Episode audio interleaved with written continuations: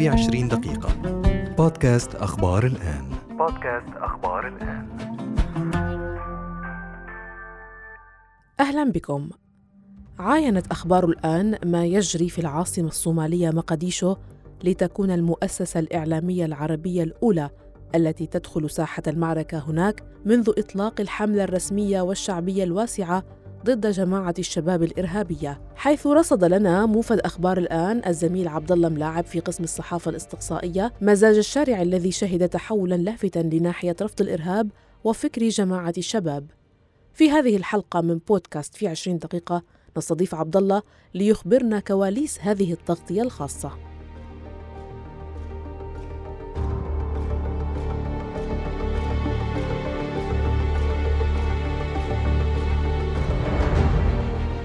عبدلله، بأخبار الآن نحن مهتمين دائما بالتركيز على مكافحة الإرهاب بعدد من الدول العربية. حابة أعرف منك بقسم الصحافة الاستقصائية، ليش اليوم بهالتوقيت بالذات اخترتوا تتجهوا للصومال؟ نعم مها، شكرا لك على هيدي الفرصة اليوم نكون معك. حقيقة اليوم متابعة الملف الصومالي أو زيارتنا اليوم، ذهاب أخبار الآن، تغطية أخبار الآن من الصومال، من العاصمة مقديشو، أتت لعدد من الأسباب. يمكن السبب الأبرز أنه اليوم الإرهاب الموجود بالصومال هو يعتبر الأقوى على نطاق العالم. يعني بنحكي اليوم نحن عن جماعة شباب، بنحكي عن جماعة إرهابية ميزانيتها بتبلغ حوالي المئة مليون دولار بالسنة، بالتالي تعتبر من الجماعات الإرهابية القوية ذات النفوذ.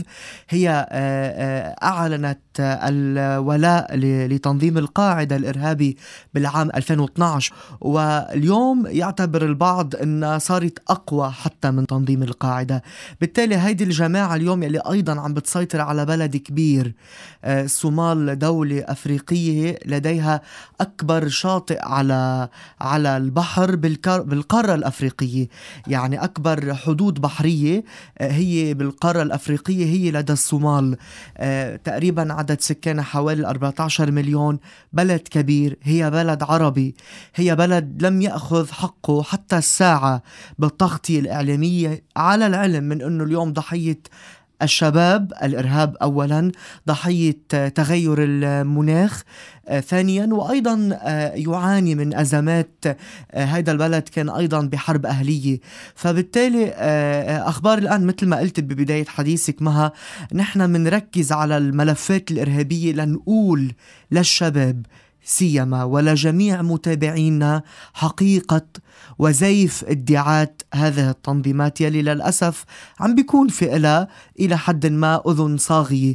فبالتالي عم نلعب دورنا كأعلام، لابد من أنه يكون عم بيوعي، عم يلقي الضوء، عم ينقل الحقيقة، خصوصا بمناطق لم تأخذ حقها بالمينستريم، إذا بدك المؤسسات المينستريم بعالم الميديا، يعني يمكن المتعارف عليها التقليدية ما أخذ حقها. فبالتالي كان هذا ملف مهم جدا. نعم عبدلله، المتعارف عليه عن كل الجماعات الإرهابية بالعالم بأنها تلعب على وتر الانتماء، خاصة الديني، لاستقطاب الشباب والأطفال أحيانا لحتى ينتسبوا لهي الجماعات. فهل شاهدت مثلا حركات مقابلة لها بالمجتمع الصومالي مثلا تقوم بدور توعية للشباب بأنه لا، أنتم مكانكم مش مع هاي الجماعة، أنتم مكانكم بال... بال... بمقاعد الدراسة، أنتم مكانكم مثلا بالعمل مثلا؟ مها، انطلاقا من سؤالك بحب بدعي كل المستمعين والمشاهدين لأخبار الآن بالعالم العربي يتابعوا كل التقارير يلي رح ننتجها عن الصومال. سؤالك كتير مهم، وفعلا نحن التمسنا هذا الأمر على كل الأصعدة. اليوم الصومال لما أعلن معركة تحرير البلاد من جماعة الشباب الإرهابية المتطرفة المتشددة، قام بهيدي العملية على ثلاث محاور رئيسية: المحور الميداني، العمليات العسكرية، المحور المرتبط بمحاربة الأيديولوجيا، الفكر، وهون كان في دور للمدارس، للمعلمين، للمثقفين، لرجال الدين، وأيضا اقتصاديا لتجفيف منابع التمويل يلي عم بيكون يؤخذ من قبل جماعة الشباب. بالتالي المجتمع كلياته، هذا رقبناه نحن الوضع، بتلاقي المجتمع كله آه، رجالا، نساء، أطفالا، شبابا، آه، المعلم، العامل، كله آه، عم يلعب دور ليكون عم بيحرر نفسه من جماعة الشباب. آه، دينيا آه، أطلق مصطلح الخوارج، وكلنا بنعرف يعني يعني معنى هذا المصطلح. حتى رئيس علماء الصومال بقلي لما عملت معه مقابلة، الشيخ آه آه صلاة، بقلي آه حتى هم يعني لا يرتقون إلى آه رتبة الخوارج. يعني اليوم خلص سئموا من هذه الجماعة والكل عم يلعب دوره. نحن زرنا مدارس، زرنا جامعات، بتلاقي ال ال الامرأة الصغيرة، الطفلة أه، تقاوم لتتعلم وتذهب إلى المدرسة رغم كل شيء. ونحن زرنا مدرسة تعرضت للضرب من قبل جماعة الشباب وحكينا مع طلابها، بتلاقي المرأة عم تحضر لأنه جماعة الشباب بتقلها أنه المرأة اليوم هي يجب أن تكون الداعمة لزوجها الذي هو كل شيء. فبالتالي اليوم الانتفاضة على كل الجوانب. الشباب بعمر الشباب عم يلعبوا دور كتير كبير آه، سياسيا، بالجامعات، بالمجتمع، آه، آه، بالمؤتمرات اللي عم يعملوها. آه، العديد تواصل معنا. وبفترة تواجد أخبار الآن بمقديشو، أنا هون بحب كمان أذكر هيدي النقطة، آه، حتى الساعة يعني إلى اليوم بعدنا عم بتلقى مسجز عبر تويتر وعبر فيسبوك ماسنجر، عبر إنستغرام، إنه شكرا لك وأهلا بك ونحن مستعدون للتعامل، من سياسيين، من محللين، من منظمات شبابية. فهيدي الحملة الواسعة تقام اليوم، وأعتقد يعني بحسب الأمل يلي شفته والمتابعة إنه فعلا رح رح تجيب نتيجة يعني إن شاء الله.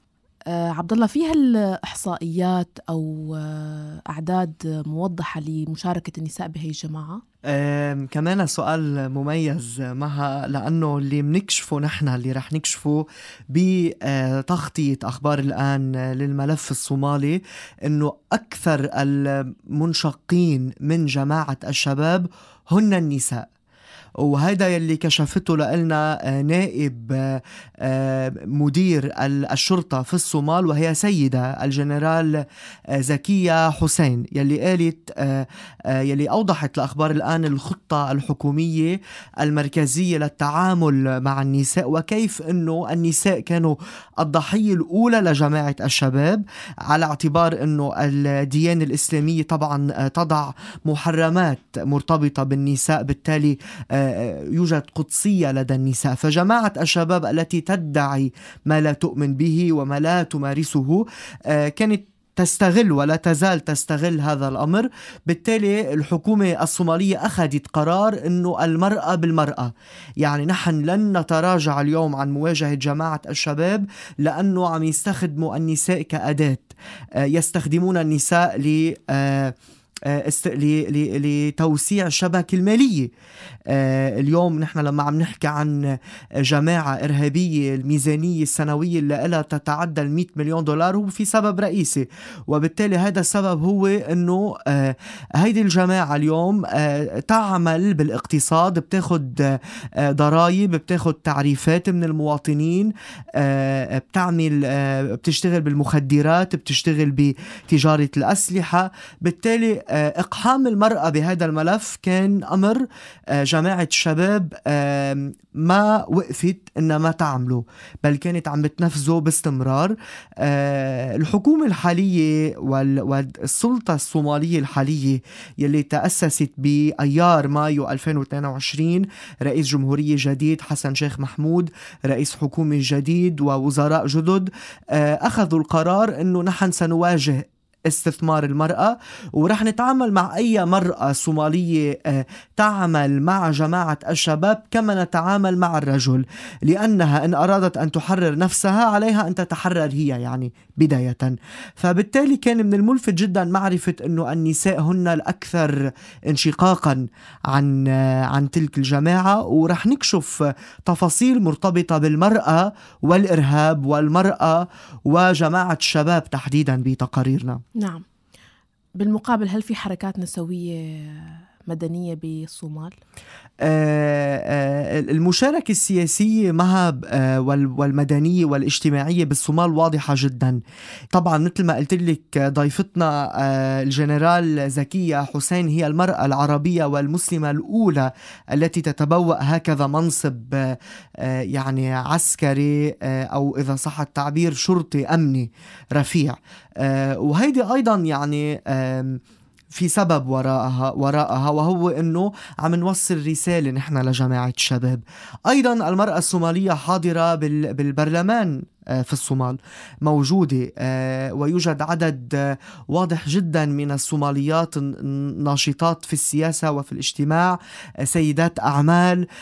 نحن زرنا فندق الليت يلي هو بأحد أكبر شواطئ الصومال وشاطئ أيضا يعتبر عام، وتعرض لعديد من الهجمات الإرهابية، وظل في إصرار أنه يكون في حضور من قبل الشعب ومن قبل الناس. تواصلنا مع مسؤولة الماركتينج بفندق الليت التسويق، وكمان كان لها حضور قوي وكان لها رسائل قوية جدا. نعم.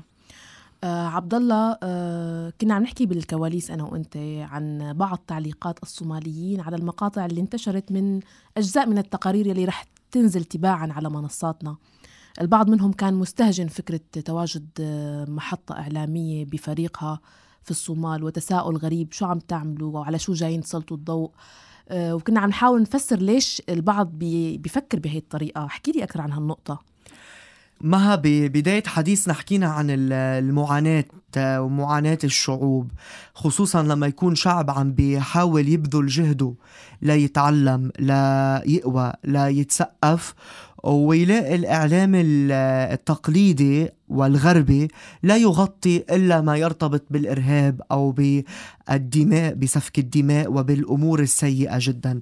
أنا ما بخفي عليك أنه بكل محل كنا عم نزوره كان في لهفة لما يعرفوا أنه قناة عربية، هذه القناة آتية من الإمارات، من إمارة دبي، آه الصحافي لبناني، آه الفريق عربي، آه فكان في آه كان في لهفة وترحيب. ولكن قبل آه أخذ هيدي التفاصيل، لما يشوفوا كاميرا، لما يشوفوا مايكروفون، دغري في استهجان أو في تساؤلات. بالأحرى، ليه عم بتصوروا؟ شو الهدف؟ من أنتم؟ لماذا أنتم هنا؟ يعني بلد تقريبا دخل الصومال بحرب أهلية بالواحد وتسعين، تأسست الشباب بالألفين وأربعة، أصبحت جماعة إرهابية تكفيرية خطيرة بالألفين وتسعة مع أول عملية إرهابية وطالت وقت حفل تخرج بالعاصمة مقديشو.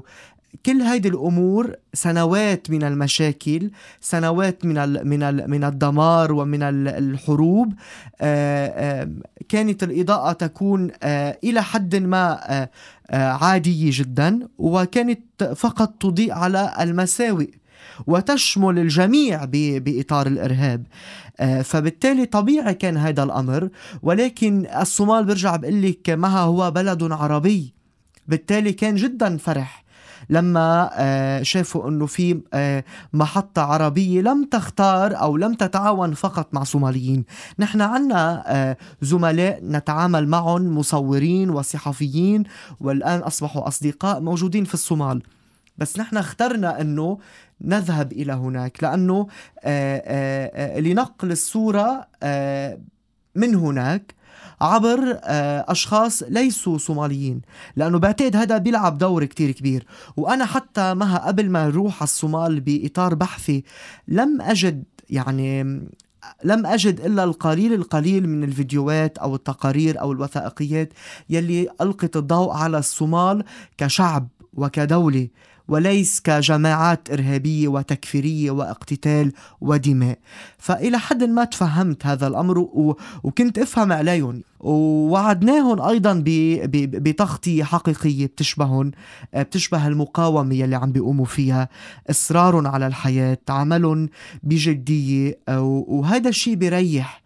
يعني أنا كتير سئلت عبدالله ما خفت؟ ما بنسمع إلا تفجير بالصومال، يوميا في تفجير، يوميا في عملية عم بتقوم فيها جماعة الشباب بالعاصمة مقديشو، تحديدا بالعاصمة، لأنه اليوم الجماعة تنتهي، الجماعة عم تخسر مناطق كتير كبيرة كانت موجودة تحت سيطرتها من خمسة عشر سنة، بشبيليا، بوسط جنوب البلاد، هررديري، بمناطق كتير كبيرة. فالنتيجة عم بتكون انه بنضرب عصب الدولة الصومالية، وعصب الدولة يكون في العاصمة، فبالتالي كل أسبوع في تقريبا عمليات إرهابية. سئلت هذا السؤال إنه ما يعني ما خفت، أو قبل ما روح إنه ما خفت إنك تروح، مش خايفين إنك تروح على الصومال؟